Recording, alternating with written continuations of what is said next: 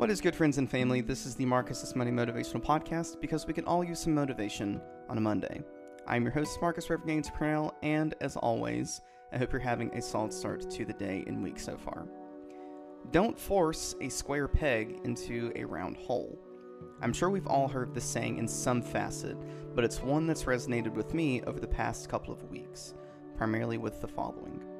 I think there are a number of times in our lives when we try to force things to happen to our liking, in our relationships, milestones, achievements, et cetera and so forth.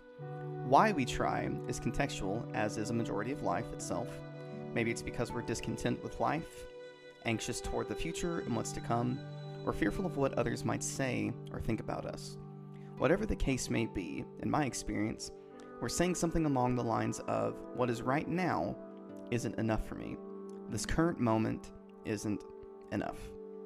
Instead of forcing what we want, I wonder what it would be like to look at and work with what's already in front of us. Instead of looking at what isn't, what would it be like to look at what already is? What if this current moment and whatever it contains is enough? So what does this mean exactly? It means taking a self-inventory of your current disposition in life and what's already there.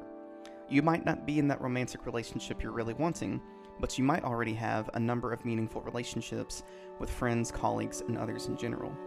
You might not be at that target weight that you've been working at, but you've been working at it. You might already have the process and means of getting there.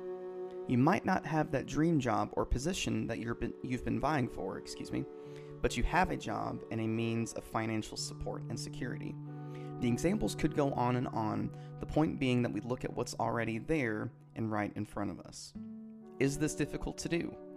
Quite honestly, and I'm talking to myself here as well, I believe it's about as difficult as we make it out to be. Ultimately, we are the ones who dictate what we allow to affect us.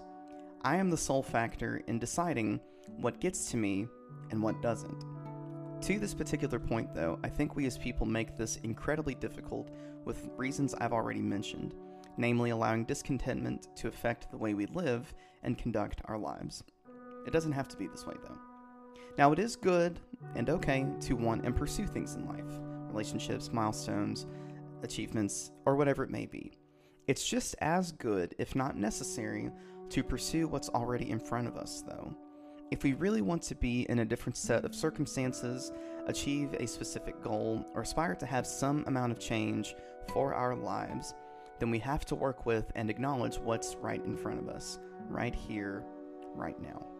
And with that, thank you so much for taking the time to listen to this week's M M M podcast. If you haven't already, I would greatly appreciate you subscribing to Life with Reverend Gaines, leaving a rating, a comment, other things of that nature, feedback, constructive criticism, or even negative things. I welcome any and all suggestions and feedback. And in the meantime, I hope you have a solid rest of your day and week with whatever it's looking like. This has been the Marcus's Money Motivate. Dang it, I'm doing so good. This has been the Marcus's Money Motivational Podcast, because we can all use some motivation on a Monday. Peace be with you, friend.